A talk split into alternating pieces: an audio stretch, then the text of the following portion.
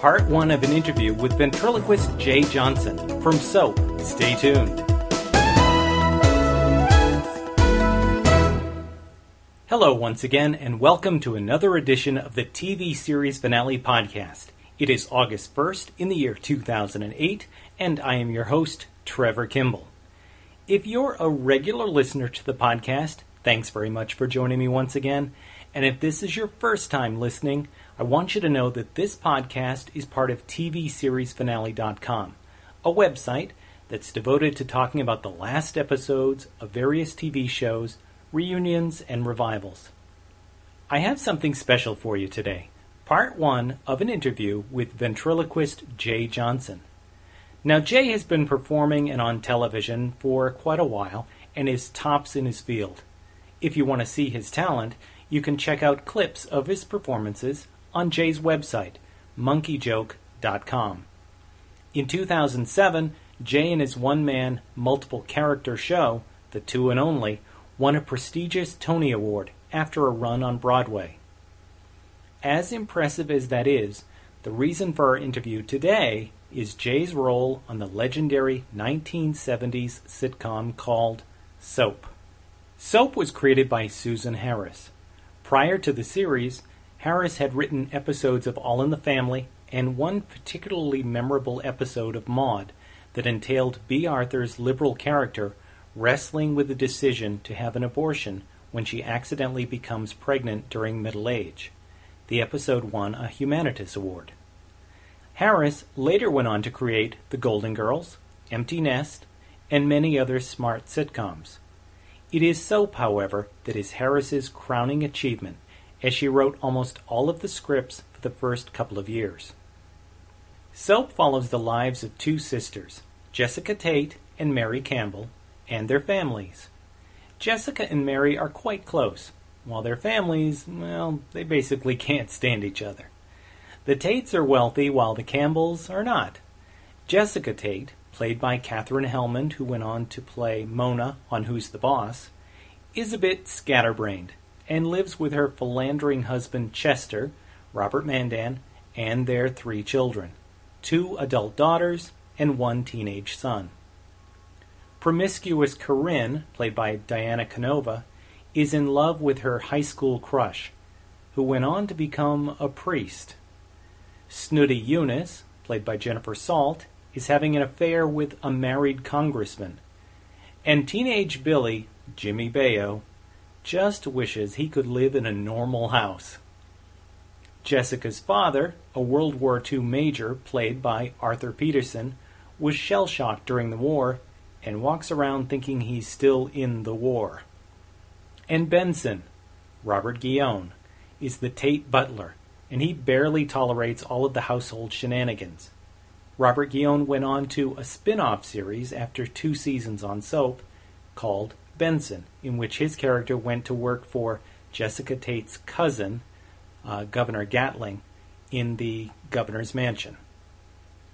As crazy as it is at the Tate house, the working-class Campbell household doesn't have it much better. Sensible Mary, played by Cathryn Damon, has recently married Bert, played by Richard Mulligan, who's a contractor.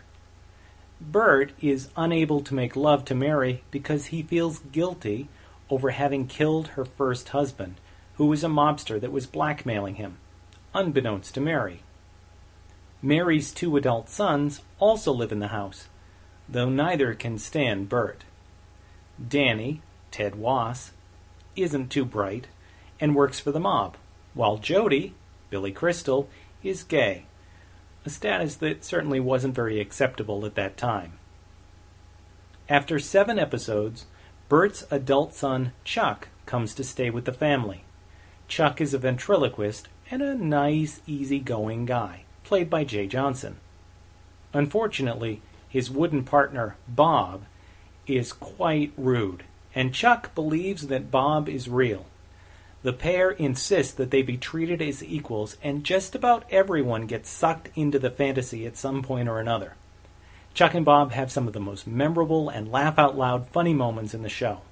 Soap was very controversial in its day, and all sorts of politically correct and religious right organizations led boycotts against A B C and the series before they had seen it, and before it had aired. Once the show did air, much of the controversy died down, and the show developed a cult following, becoming a hit show. Unfortunately, the series was canceled after four seasons, and is now famous for having one of the most unresolved cliffhangers in television history. Given the show's offbeat storyline, somehow leaving on a cliffhanger seems a little appropriate. If, like me, you're a fan of Soap, you're in for a real treat with this interview. If you aren't familiar with the show, hey, do yourself a favor and rent or purchase the first season on D V D. I've never seen another show that can so easily shift from absurd comedy to real palpable emotion within moments. Uh, a lot of the credit has to go to the writing, obviously, and to the wonderfully talented cast. If you appreciate well-written and well-acted television, you'll be hooked by the fourth episode, and it only gets better from there. So here now is the first part of my interview with Jay Johnson.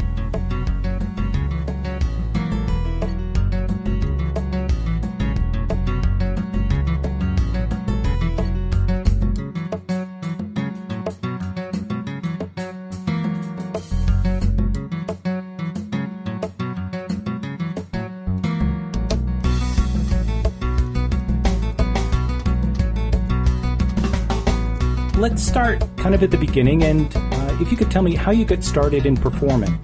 Well, uh, geez, it's a tough question, because um, I don't I don't remember a specific day when I woke up and said, wow, this would be fun to do. I, it's just something I always did, you know? Right.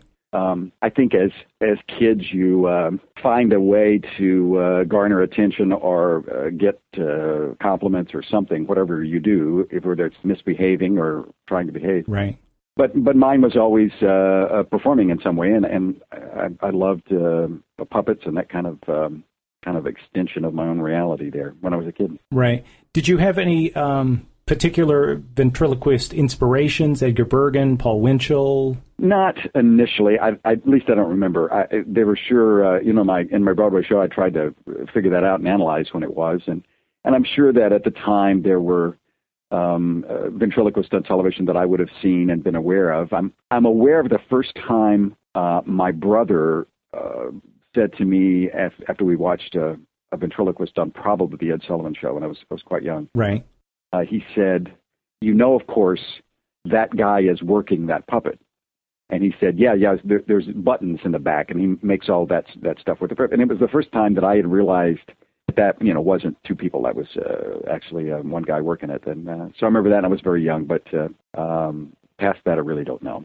Um, now, there was a story on your website that at age eleven, you made your cousin's doll come to life. Yeah, that's that's also a big story in, in my uh, one-man show as well. Uh, I, I wanted uh, one of those old Jerry Mahoney, uh, well, they weren't old at the time, um, Jerry Mahoney ventriloquist dolls that they, that they sold uh, through catalogs, and it was it was maybe the toy of the year one Christmas, who knows? But right, um, they were expensive, and it wasn't really something that uh, you did for Texas boys. But but my cousin got one, and maybe a couple of years later, after they had been out, I saw it on her shelf, and I, I just fell in love with it basically and started working with it. When did you discover that you that you liked ventriloquism?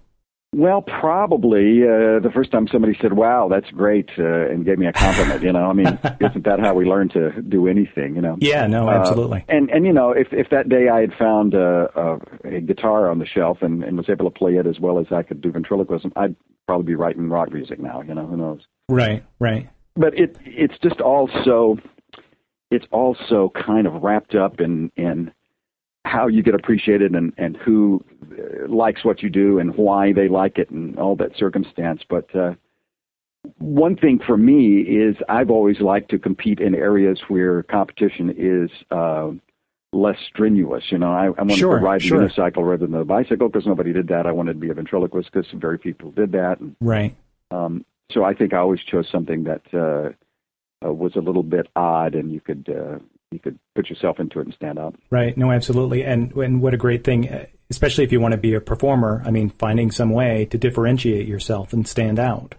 Absolutely. And, and you know, I think that um, I think that ventriloquism is, has been underrated as a, a, an art form and a performance form, and what what tools you learn from it. I, I think that it's immediately dismissed as some sort of uh, plate-spinning gimmick that really doesn't have a relevance to entertainment other than it's something you learn to do with your hands. Right. But when you think about it, if an actor could sit down and analyze the the reasons why a ventriloquist can make that character work, it's all about acting. It's all about finding that character. It's all about what that character thinks. It's it's embodying uh, another personality besides yourself, and it's it's quite complicated, and it's quite uh, uh, akin to classic acting in almost every form. So sure, sure. But the wonderful thing about being a ventriloquist is you're not limited like an actor is to sticking mostly to a character that kind of looks like you, that, you know, has the same basic physical persona.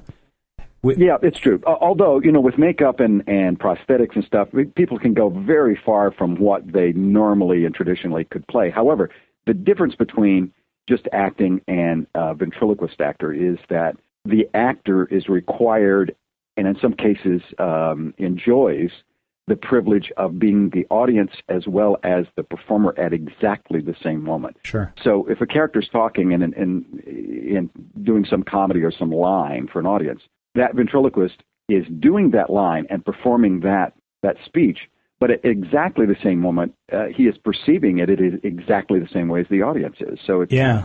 It's a unique form of acting and reacting in exactly the same word. Well, and wonderfully, too, I hadn't thought of it like that, and that's really interesting. Um, the other wonderful thing is that you're also your own scene partner, so to speak. Oh, exactly. And and one of the things that um, I, I say all the time to people, uh, do a lot of corporate work where you write material for a corporation and it's specific to what they want, and they're very concerned that you might say something that would cross the line and, and you know... Right. Uh, they're always very worried about that. But what I always say to them, and I say that this is the safest way that you can ever um, make comments on your, your company, because this little character that has a license to say anything he wants to, and and my my filter socially and my filter for your company are, are exactly in tune. We know exactly what each other's going to say before they say it, and we're not going to accidentally you know, say something that the other one is not going to know how to get out of or get into. So, like improvising with a perfect partner that it is the just, perfect partner. Yes, who knows exactly where you're going to go? Yeah, exactly. My favorite story is is on a it's a joke. Uh, a comedy team is on a on an ocean liner, and uh, the comic falls over the side with the straight man on the on the rail, and so the the comic's over in the drink, and he's yelling, "Help! Help! I'm drowning!" And this, this the the, the uh, uh, The straight man looks down and says, "Help, help, I'm drowning." And that's what it is. You know, a comedy team has a certain rhythm that, uh, that's always there. Right, right. No, exactly. Now, you started in television, I believe, as a teenager? Well, yeah, doing commercials in Dallas, yeah. Right. Yeah. Uh, okay. It was, um, at the time, there was uh, a new car called a, a Rambler, which was uh, American Motors, I guess. And one of the dealerships was uh, Sunshine Rambler, and they had a very interesting way of, of marketing their particular dealership. And uh, they had written some copy that that a D J was just supposed to say. And I guess the owner of the um, the dealership saw me at some benefit and said, "Wow, this would be funny if you just did it with that character," and kind of kept to these points. And, and we did that, and we did, I don't know, twenty or thirty over the course. Oh, that's great. Wow. What a great, what a great opportunity. And did you do that, I believe, while you were in high school? Yes, I did, yeah. And that wow. eventually led to uh, a little show uh, on K T V T in, in Dallas, which was a, actually a Fort Worth station. But um, the, the dealership then decided to buy some uh, a block of time on a Saturday morning. Um, and I think they bought Jungle Jim, that series, way back, the old series uh, with Johnny Weissmuller. Oh, sure. Um, okay. So basically, in high school, I would do lead-ins and lead-outs to those uh, episodes of Jungle Jim, and uh, I think it was called the Jay and Squeaky Show, but I don't know how long it lasted. To be, I think my grades started to take a dive, and we we had to cancel.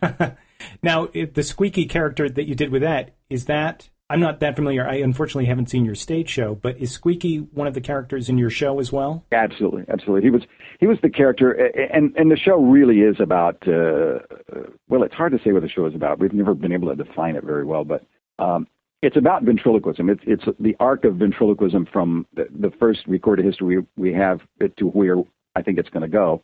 And at some point in this rainbow arc, obviously my life gets inserted into this uh, into this curve, and so right. the, the two stories overlap to the degree that that's what I'm doing as as a profession. And Squeaky was always my character, and eventually I have a professional puppet made of Squeaky, and he becomes my my own Charlie McCarthy and Danny O'Day. And then when we came to audition for Soap, they decided that uh, that Squeaky was the wrong look to play the part, and they wanted to recast. So basically, I have to tell Squeaky that uh, I've got the job and he doesn't. And right. So that scene we actually play out in the, in the play, and um, so yeah, Squeaky was was always my character, and and basically. Um, I, I might say that, that Squeaky grew up enough and became a little um, more cruel when he became Bob, you know, who knows? That's great. Um, okay, well, since you brought it up, uh, Soap, of course, you know, an incredible sitcom, revolutionary of its time, incredibly controversial. It was, yeah. And just an amazing show. It's It's got to be, I think it's my favorite sitcom, my favorite show of all time. It just wonderfully... Well, it surely had a it surely had a loyal following back then and still does. And, and the one thing I think about Soap is that Uh, two things set it apart. One was that uh, the writing was yeah. extremely good, and second of all, the the casting was was brilliant. Right. Looking back on those days, there wasn't um, a television actor that had uh, um, fabulous chops that wasn't on our show for three or four episodes. I mean, everybody that was any good in town did a guest shot, and maybe even a couple of weeks on Soap. And right. It was just a an amazing array of watching uh, the best talent in Los Angeles work with you, you know? Right, right. Well, and looking at the episodes, you can even see in minor parts people who went on to, you know, that was like one of their first things that they ever did. Absolutely. And they just went on to, to, you know, other wonderful things. Do you remember your audition for Soap? Oh, very well. Yeah, very well. Um, uh, again, we, we talk about that in the show. I'm glad to talk about it here. The uh, um, I had a deal, this is not in the show, but I had just signed a deal with a uh, yogurt company in um, Boston to become basically their trademark um, character. I was going to become the Pillsbury Doughboy sitting on my knee of their company. Okay. And it was a huge contract. It was more money than I'd ever seen in my life, and I was ready to do it. And then they, they kind of said, well, we're not ready to make this tour yet. We still have some promotional things we need to do before we start releasing this idea. And But I had a puppet made for them, and we... We uh, researched it, we did it, we had it all ready to go, and then it, it just sat there for a while. Yeah. And um, uh, there was a friend that called me and said that there was an ad in the in the Daily Variety that said they were looking for a ventriloquist for a television uh, sitcom. So I couldn't believe it. So I found the ad, and indeed they were. And it was a, an open call, general audition. Anybody come down to Television City and audition. So. Oh my gosh! Wow. So I really went. I went down there with the thought that, well, this will just be fun because this other contract, I, you know, I've already got this other contract, and I, I couldn't do this even if I got it, but, you know, why not? I'm a ventriloquist, and this seems to fit. So I got the script and auditioned and um, and got the part after going through all the network uh, uh, tests and all the meetings and all this stuff.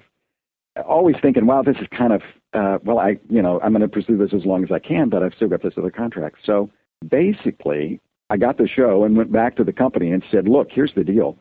I just got a television show. I don't know how it's going to last, but you can't pay for that kind of advertising. Right. I'm going to be a lot more recognizable and be a lot more valuable. And I said, if you had negotiated this contract now, it'd cost you twice as much. So they said, great. And by the time we had done, I don't know, half a season, and they were waiting on me to fulfill this contract, the whole industry changed, and they no longer needed my services, and they, they paid me off and let me go. Oh, so you're kidding. Wow. No, it was the best of both worlds. Oh, yeah, absolutely, absolutely. You so often hear examples of people who have the opposite experience, you know. Oh, yeah, yeah, yeah, got screwed both ways, yeah. But no, uh, in this case, it worked out fine. And and as a matter of fact, I, I've never told this to anybody, but uh, my, my first house was actually mortgaged on the contract that I'd taken to the bank to say, look, I've got this money coming in. Oh. Would you give me a loan for this house? And they said, absolutely. Well, that contract was null and void by the time I moved into the house. Oh, but, man. But we still got the loan. So. Oh, that's, well, yikes. That's lucky. Wow. That's, that's, that's great. Now, you first appeared in the seventh episode of the show.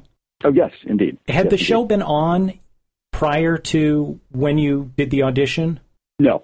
No, okay. they, they had not aired. In fact, uh, I had done, uh, I want to say, four or five shows as the character Chuck and Bob before it did air. Oh, okay. They started early, and, and there were the pilot was in the can. It was it had already been um, labeled uh, a very controversial show, right. and a lot of churches were against it before it had even aired. Right. And we at the time we were not allowed to talk to the press. We couldn't have any interviews, and uh, there was a blackout on any information. And um, so by the time it aired, I was very much a part of of that uh, cast and that uh, operation going on over there. Right. Right. Now, did the controversy affect you at all personally? Did you ever feel any pressure from it? I can't say that I that I did, other than there there were a few very fundamental little, uh, fundamentalist uh, relatives of mine who were uh, very born again that thought uh, that I should do anything but that evil show, and uh, I think one of my cousins even went on to become a preacher and might have uh, you know in his day told me that I was going to hell to do it, but.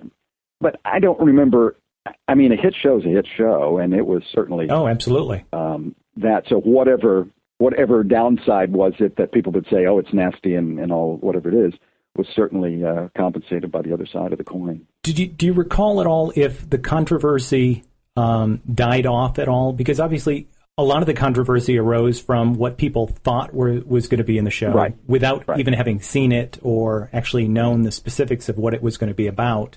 It did. It did die down, absolutely. After the pilot uh, aired and people saw it, um, it they, I think there was still a campaign. Um, back then, the religious right was not as well organized, and they tried to close down our sponsors. They went after the sponsors and right. said, if you sponsor that show, we're not going to watch. And at the time, it sort of had the opposite effect. It, advertisers said, wow, geez, we're, we're actually getting a little uh, notice here. And so it, it actually encouraged them to buy our show. But, uh, and to stick with it. Yeah. The, the weirdest thing to me about the opening of Soap and that, that pilot episode, first of all, the pilot was an hour, and so it, for the process of, of airing, it was split into two thirty-minute segments that, that uh, aired over two different weeks. Right, right. So the first pilot was really just the setup for what was happening in the second half of the show, and so it was really kind of odd, you know, to see it that way, just really kind of stopped. But at the time, uh, Bob Seagren was playing uh, the love interest to Jody Dallas, uh, the Billy Crystal's gay character. Right. And he had a fabulous house in Beverly Hills, and he had everybody over and televisions everywhere to watch the pilot episode. And the, uh, Freddie Silverman, head of A B C, was there, and all the directors, all the people, everything was great. It was quite a party. And so the pilot came on, and we all watched. Of course, we had all seen that tape thousands of times before. Right. And we, we all kind of cheered at the end, and then... Um, the news comes on, because they aired it late enough that the news came on right after our show. And then Jerry Dunphy, who was local newscaster, had a priest, a rabbi, and a, a religious um, person on a panel. And the first thing he said on the top of the news was, well, you've seen it. What do you think? And this buzz at the party suddenly went, wait, hold, hold, hold, hold a minute. They're talking, they're talking about our show on the news. Right. And there's a bunch of preachers going, well, I thought it was terrible. Another guy goes, no, I didn't see the wrong with it. And it dawned on me that that this this was much too important. Uh, they were making so much more about this than it was. It was just a television show. Everybody was celebrating, but now it's a news item. It, this didn't seem right, you know, just another show. Yeah, absolutely. It just, you know, um, in retrospect, I mean, it was, you know, it was obviously, you know, pushing a few boundaries here and there, but. Well, we did. We did. And, and you know, it, it, but back then, when you think about the boundaries, geez, they were.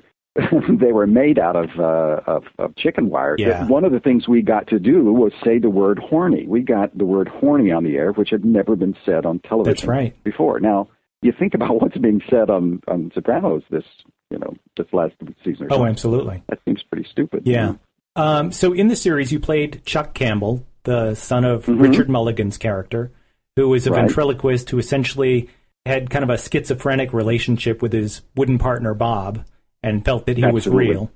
Um, and made everybody else treat him as real. That was the key. Absolutely. It's not just that Chuck thought he was real. He he insisted that people believe in the reality of Bob, which confused everybody. And, and pulled a number of people in from oh, yeah. time to and time. That, and that was really the, the beauty of the show was it's one thing to, to um, kind of think about that character as a joke, that the ventriloquist thing is real, but when you have great actors that are participating in the phenomenon not only with their skills, but because it's written, right. it, it, it was just wonderful. Right. So, yeah.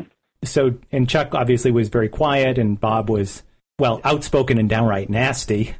and and, yeah, and got to say essentially some of the most uh, the funniest bits on the show. Um, it was fun. Yeah, um, and and essentially one of the most popular characters on the show. I mean, there was obviously Benson was very popular, but you know Chuck and Bob were incredibly popular. So much so that you're even on the cover of uh, at least a couple of the D V D sets. I know, I know, and you know one of those uh, one of those pictures uh, that's on the, the D V D cover is is not a Soap set picture, which is mostly what they've used. This was one of the publicity pictures we had at the time. That was just happened to be the era because I don't know that at the time they took the pictures that are on the cover. They even took a picture of Chuck and Bob. You know, at the time, right, right. Well, and plus, you know, they didn't do that many color photos, I think, at the time either. No, this is, we're talking, as my kids remind me, you know, thirty years ago. Yeah, yeah, no, absolutely. Chuck and Bob were one of the few characters on the show that didn't have any kind of ongoing storyline. I mean, they certainly had the storyline of their little dysfunctional relationship, right. But they didn't actually, you know, he had a love interest or anything like that. Was anything like that ever discussed? Well, It, it certainly was an issue for me when I was playing the part because um, the, the characters of Chuck and Bob, like a lot of characters that came through Soap, were originally just supposed to be on for seven episodes and be written out, right. Because uh, we were, at the time in the original Bible, to be the killer of Peter Campbell. And then once uh, it was determined who killed Peter Campbell and went to trial, I think there was a scene where Bob turned state's evidence against me, Chuck, and they both go to jail. That was the, and it was very funny. But they got such mail pull and they got such interest in the character that as the season went on to make that uh, happen, they said, we just can't let that character go. So they came back and offered me a contract that would uh, make me uh, a regular on the show for the rest of the run. And obviously I took that. But I realized watching other characters come in and go out that the life on, on this show was all about what you get to do. Right. And the people that had a storyline would get to do more than the people who didn't have a storyline. So I was always going into the producers saying, look, what is there a storyline for Chuck and Bob? And they would say, as soon as we finish this baby episode with Jody, we're going to do that. Right. And then the next time they would finish that, I'd say, well, as soon as Richard gets back from the um, from the alien spacecraft, then we're going to do it. And and after a year and a half, I realized there was always going to be something they had to get to before Chuck and Bob. Right. So my way of staying on the show was to, to go into the producers uh, every time, uh, at least once, twice a year, and have a whole list of, of bits that I could do, just ideas of what Chuck and Bob might be able to do that they wouldn't think of, like roller skating or, um, you know, Billy and I came up with an idea of we, we hide uh, Bob in a refrigerator, yes. What would Chuck do, yes. And how would they do it? That was, that was one of the things that Billy and I suggested, hey, what about it? And they would write those into the show. And looking back, that's how I stayed for the four years of the show was, was stuff that uh, I would submit twenty things, maybe four of them to get on, but that would be four more uh, ideas that they would have had for me. And um, so, yeah, I was, I wished I'd had a, I wished I'd had a storyline, but then all the storylines that they had on Soap played out eventually. Yes. And then they got, even, even Billy Crystal's character went from, from gay to not so gay to getting married to eventually ended up a, a old man, Jewish man that he, you know, in his regressed life. Yeah. Yeah. So, in hindsight, I'm really glad they never gave Chuck and Bob a, a storyline because it could have impacted the characters. It could have played out. It could have gone the wrong way, and they could have said, "You know what? It's not working anymore." So right, right. Um, I was I was glad to be that clown that you know gets on the ring, does his bit, the whistle blows for the remaster, have the real act, and we got off. You know, right, that was right. The best bit for me. But well, but alongside the characters like um, Arthur Peterson's playing the Major and exactly. Robert Guillaume playing Benson. You guys had the funniest lines. People remember you probably, you know, the most of most of the characters anyway. And I think you're exactly correct. You know, you didn't over, you didn't wear out your welcome. Whereas some of the characters at a certain point, you kind of felt like, okay, I've seen yeah. Chester fooling around a lot. I've seen this. Okay, and where where are they going to go now? And ultimately, in some cases, the storylines just kind of petered out. And and I and I suspect in some cases the actors left. Absolutely. You know, so um, there was some. This may be telling tales out of school, but at this point, you know, that's all right. Most of the principals have passed away. the, the fact is that there was a storyline, and, and I won't use a I won't use an exact name because it'd be too right on. But there was a storyline that was set to continue for one of the uh, the Tate sisters, and uh, this love interest was coming in, and and we all saw the Bible. We all saw it was going and how the ark and how this character was going to interact and do all this stuff and everything. And so one Monday morning when we come to work and we get the script, uh, his character's in, and basically there's a there's a scene with he and, and um, uh, Eunice, and basically he walks into uh, Eunice's house and says, "Eunice, I'm leaving, goodbye," and walks out. And that's the entire his entire participation in the show that week. Oh. And he's gone. His character is gone. Oh. So I see him at a, a liquor store as I'm going home. He's like, he looks like, uh, you know, uh, you know, the guy from uh, Leaving Las Vegas, just filling his car with stuff. Right. You know, Nicolas Cage doing all the stuff. And so I walked up to him and I said, uh, uh, "Wow, who knew that uh, they were going to get rid of the, the the character? Jeez, that's such a shock." And he said, "No more shocking to me."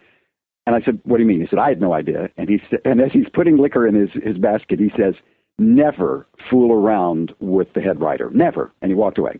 So obviously oh. something had happened over the weekend oh. that, that they didn't get along, and that next day he was out. Bye-bye. So with all of that hanging over your head, you know, it was a kind of a minefield that you wanted to walk through to get just the right thing on the air, or you know, tick them off, and, and they would love to shoot you dead in a scene, you know? Yeah, no, absolutely, absolutely. And add a little more ratings and, well... Oh, yeah, oh, yeah. Well, again, yeah. you know, Chuck and Bob laying under the radar, stepping in for the jokes, and you made it for four years. I mean, that's that's amazing. It is amazing. And I had a great time doing it. You know, it was just, it was always great fun to, to be down there and, and work with, uh, as you say, uh, some of the great people that, that went on to do other things. You know, it's just amazing to watch these people work, and I learned so much from uh, every one of them. Yeah. Now, the Museum of Television and Radio had kind of a, a soap reunion tribute, so to speak, and Jay Sandrich, one of the series' main directors, mentioned a story that at one point there was a little bit of a miking sound problem with Chuck and Bob. Oh, absolutely. Absolutely. In fact, uh, again, that's one of the stories I, I'm delighted to tell in, in my Broadway show. Um, there was an issue at one point of Bob's voice not recording well. It didn't sound right. They were having questions about it, and it was it, it was an issue. And they really didn't know if this was a phenomenon of ventriloquism or this was a phenomenon of something else. They really didn't know. So they kind of come to me and they ask me some questions about ventriloquism. How does it work? What do you do? Throwing your voice, is it really coming from somewhere else? And, and I really didn't know how to answer because I was, right. again, worried that this meant I was going to be written off tomorrow. Um, but eventually what they found out was that uh, the, the sound man up, up on that little um, that little boom that's turning the microphone was putting the microphone in front of me when I had a line, and he was turning the microphone to Bob when Bob had a line. So every time they turned the mic, the sound would dip and it would sound weird, and they didn't know why. They finally figured it out, and we went on. But uh, uh, he absolutely bought the reality of Bob so much he was miking him, you know. So now on the so on the set, uh, kind of following that line, um, did you ever have any fun with Bob potentially talking to guests on the set, or or you know, just having a little fun? Well, I mean, it seems like too good of a talent not to abuse in some way. Yeah, and, and I, I always want to be very careful that you don't put people at odds with what's going on. So I, sure. I, I always knew where the line was that uh, I can see in your eyes, uh, you know, irritated. And, and for the most part, Bob came to the set in a suitcase. He came out for a scene, and he went back in after that scene and, and did not stay around very long. But now in a taping, you you really are called upon to do that scene over and over again, and, and there's no time when you really – if you're doing the scene, you're doing it. So Bob was out a lot. So – when the audience was there, Bob really did uh, take on the audience, and some of the outtakes of, uh, you know, just while the mic was rolling, while we were doing stuff, um, I remember as being a lot of fun and having a great time. And and then the, the guest actors would get into it, and they would give Bob crap, and Bob would give them back crap in the, in the breaks. And it, it was like a performance. It was like a, a good time. But um, but I tried not to make people uncomfortable. Right. Um, the, the reason that Jay Sandrich wanted to hire me in the first place was to have that reality going on on the set, because he thought actors had to react to reality rather than getting somebody in and later looping the voice and it didn't happen in real time. And um, sure.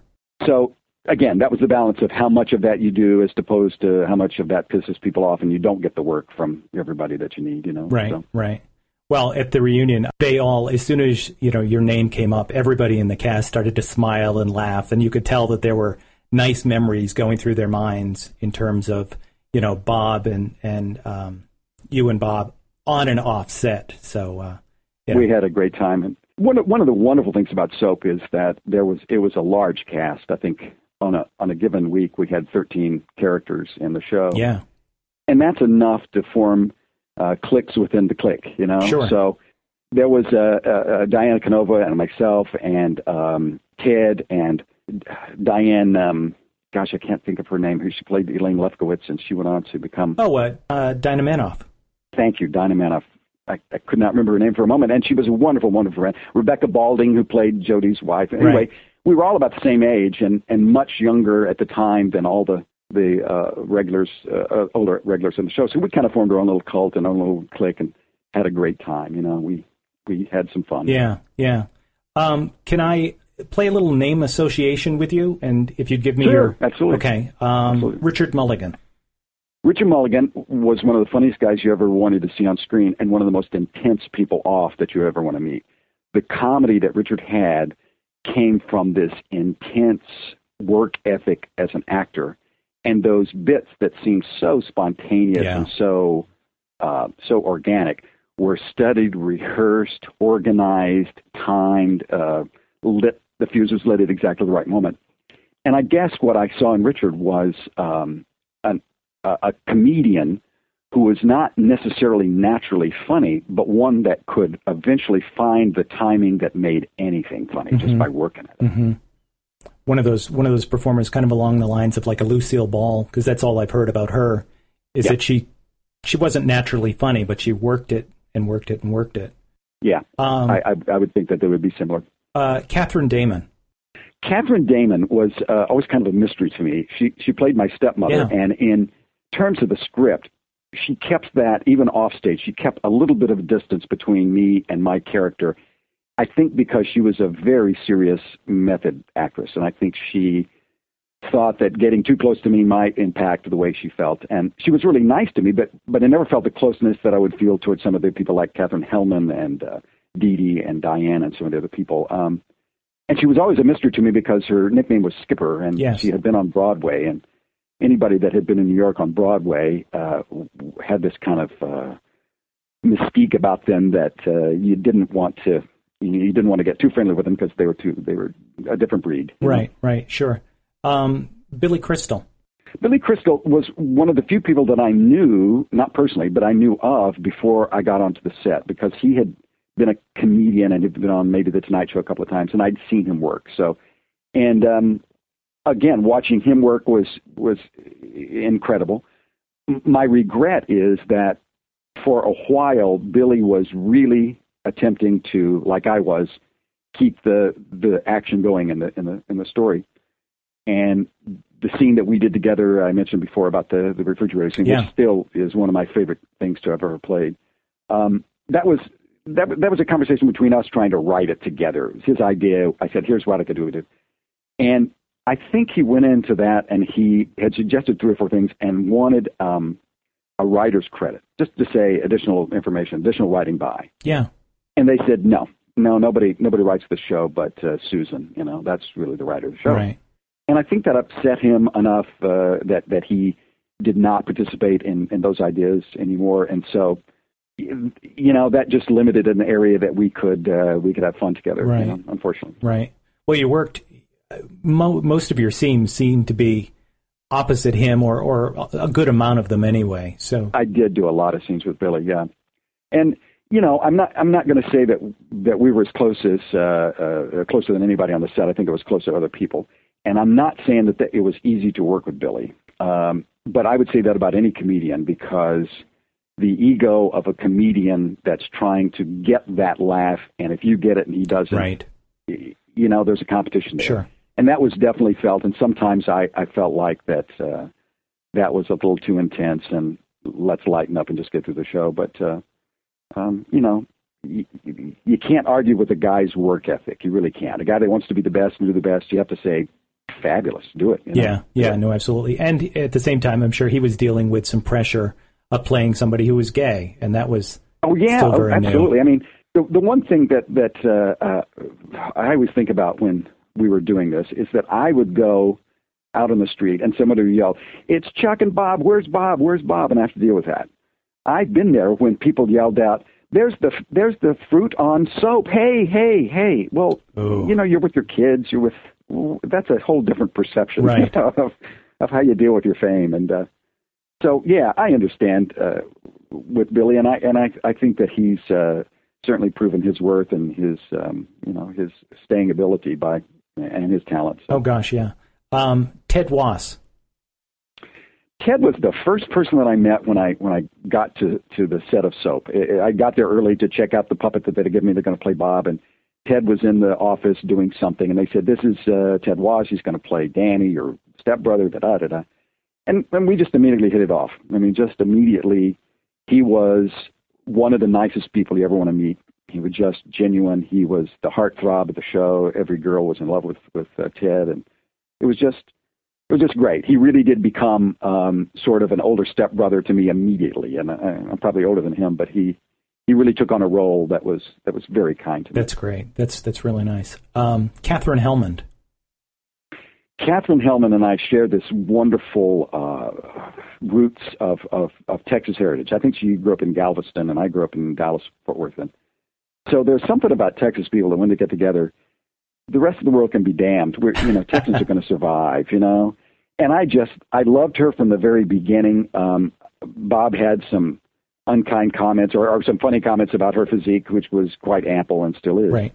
Um, and, you know, that can make uh, an uncomfortable situation when after the line is done, you kind of go, geez, you know, Catherine, I'm, I'm so sorry we have to.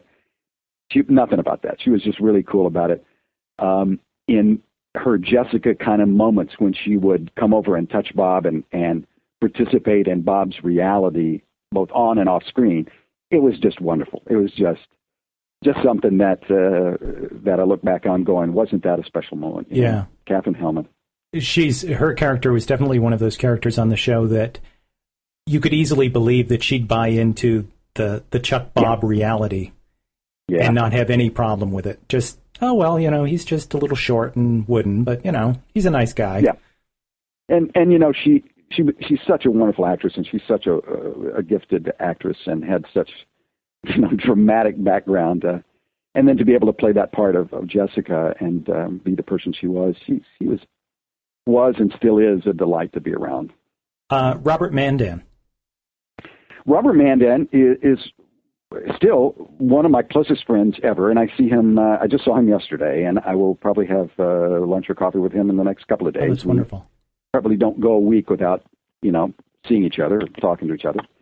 And, I, you know, you just you just find a friend uh, that, that stays with you uh, for the rest of your life sometimes, and that's Bob Mandan. He is uh, practically godfather to my kids because he's watched them grow up, and they think of him the same way, and he makes me laugh. We've had so many times out at restaurants that that would make us laugh and that we think back, and I have so many stories about Bob uh, and, and his wife Sherry. They they just are so close, and, and I, I think the world of them. And uh, sometimes I forget that we were friends and, and met on Soap because it just seems like we've always been friends. Oh, that's wonderful. That's that's really nice. Um, Robert Guillaume. Robert Guillaume.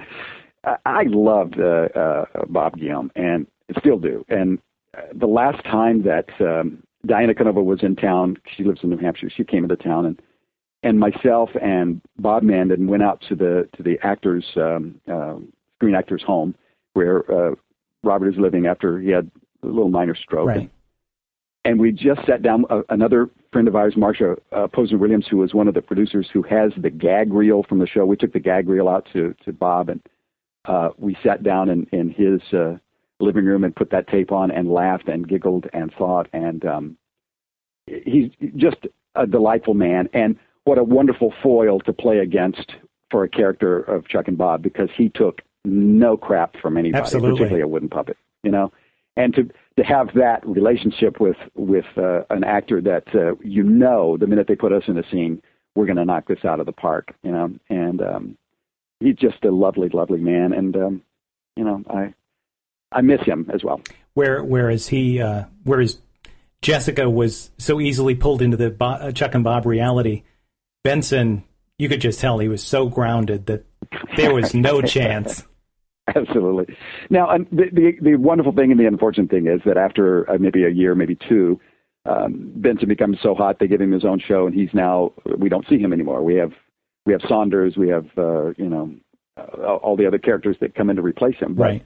But we don't have uh, Guillaume anymore. And uh, he was, he was such a bad boy on the set sometimes. Um, he would, I remember that um, there was a time in the script where you're kind of working out the blocking, and Jay Sandrich, who I absolutely adore, he uh, he is saying, okay, the doorbell rings, and um, and he just kind of said that, all right, we're here, and the doorbell rings.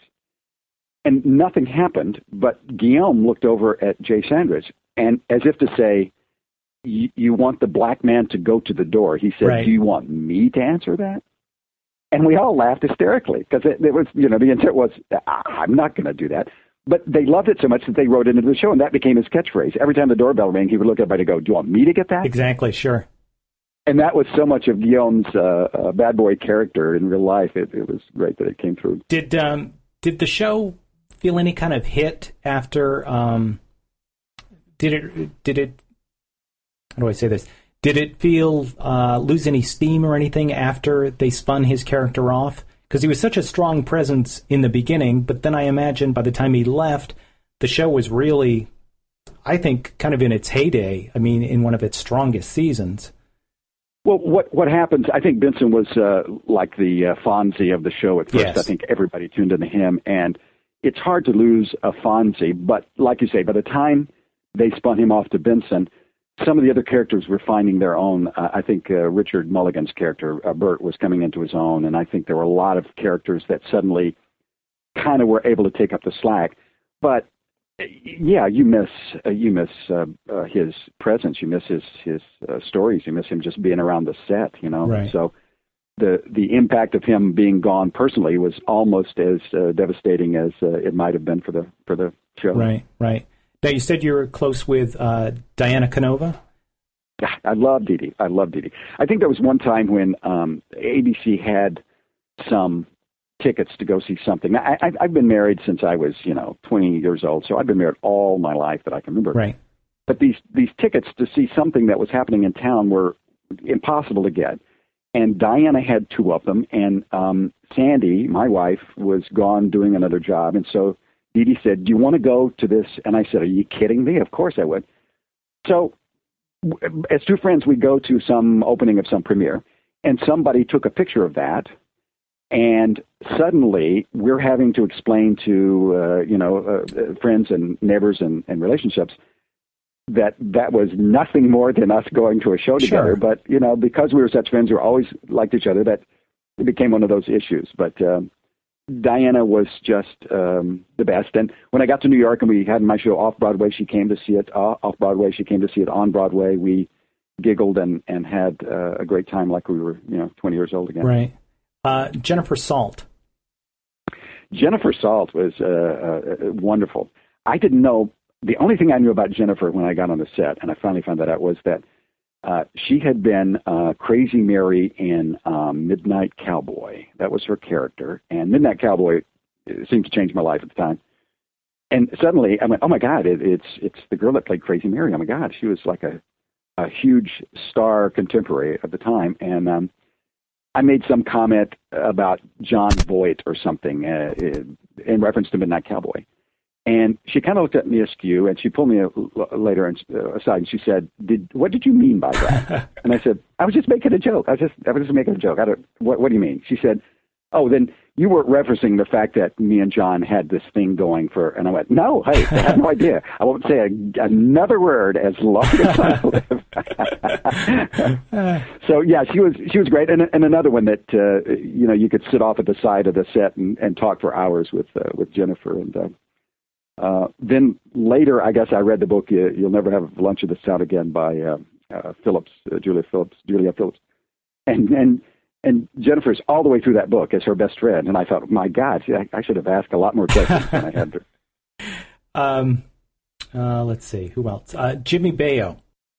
Jimmy Baio. Uh, what, a, what a wonderful kid. I mean, I can't imagine a kid having the, the kind of uh, pressure of being the young actor on a show and going through kind of puberty In, in front of everybody, and still maintaining his absolute politeness and his absolute uh, uh, charm and, and, and sweetness. I mean, uh, to this day, uh, uh, I haven't seen Jimmy in a long time, and don't know that I even know him because I knew him as a little boy, not a man. Right. But uh, such a charming, charming kid, and, and I thought he was very talented, and I thought he um, he fit in very well to to uh, kind of bridge that gap between his generation and, and all the other generations that were represented on that set. Uh, nice, nice kid. And and I think at the time he was also a bit of a heartthrob. Yeah, oh yeah, oh yeah. It, it was always a, a competition, but you know, you see how much fan mail uh, uh, Jimmy gets, and then you base your, your own popularity on you know the sliding scale from that. You know? So they would deliver it in buckets and, and bags, and you know they might give you a, a manila envelope and say, "Here, here's yours." You know, uh, amazing too. Considering, I mean, the people who I who I would guess were his biggest fans. I don't know what they were doing up at that hour of the night or, or watching Soap. I don't either. I don't either. And then, of course, he, his cousin was uh, Scott Baio, and so right. Scott and and uh, Jimmy had this kind of competition as to who can uh, who can arouse the most uh, uh, little girl angst uh, in the in the family. Yeah, yeah. So it was very interesting to see that dynamic play out in their family. Now, uh, Arthur Peterson. Arthur Peterson.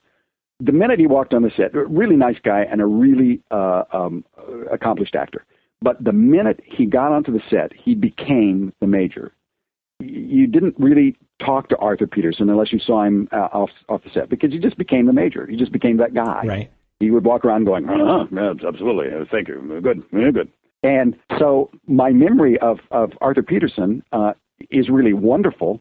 But it's because it's that wonderful memory of the major, you know, sure, sure. Uh, of, of, of knowing him that way. And uh, he would always kind of look askew when Billy and Ted and I, and usually Diana and uh, uh, Dee Dee and everybody else, we, they, we would sort of mess around in a scene, and he wouldn't think that was quite kosher to mess with the scene. You know? So, well, as a matter of fact, I got to I got to tell this about that. Please. Um, the, um, the the group scenes that we used to do, we used to call them gangbang scenes. Everybody, both families, is into one area. We used to do about three of those a year when the plot has to resolve or everybody gets together. Right.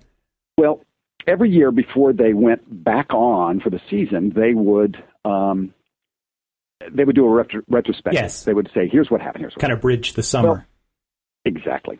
Uh, which was a great idea. Catch everybody up. We found out that every time you were seen, you, you, you're just in the background of a, of a clip that they showed, you got two hundred twenty-five dollars from, from Astra. Wow, sweet. Because in addition to whatever you, else you got, if you if you were in that scene, you got another two hundred twenty-five dollars. So at one point in these group scenes, the reason Arthur would get so mad at us is that we would try everywhere in the world to wiggle into just being seen in the background of a shot. And if you if you read the lips of the people, so particularly Billy and Ted and I and Diana and, and Jennifer, but if, if you can read the lips sometimes of the people in the back scene, somebody will come up to somebody and look like they're saying something, and what we are saying to each other is two twenty-five. Oh. And we would know. We would laugh. We would go, going down, two twenty-five. And that, that would be all we would say, and then we walk out of the scene. We knew that we had just made two hundred twenty-five bucks if they show that clip. So. Oh, that's wonderful. That's all and right. Arthur hated that. Arthur hated that because that's, that's not professional. That's not, you don't walk into a shot. You know? Breaking character, the whole thing. Exactly.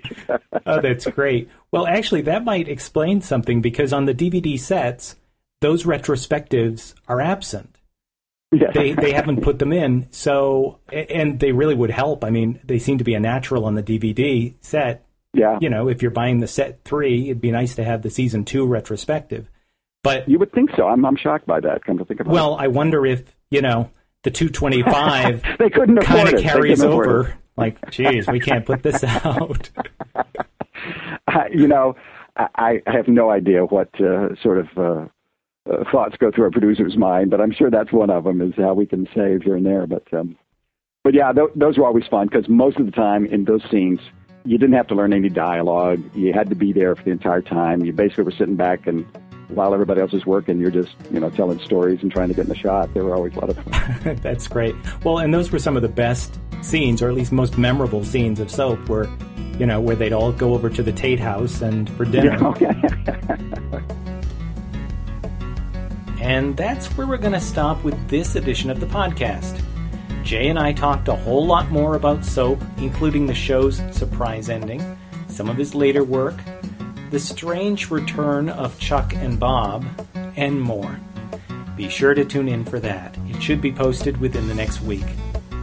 If you'd like to hear more about Jay in the meantime, head on over to his website, monkey joke dot com. Or go to T V Series Finale dot com and you can see some of the Soap clips that we've got posted there. As always, I enjoy hearing from you, either your feedback on the podcast or if you have any questions. You can email me at podcast at T V Series Finale dot com or leave a message on our voicemail at two one three, nine eight five, one zero one four. If you'd like to receive these podcasts automatically, you can subscribe for free via iTunes or other podcast subscription software.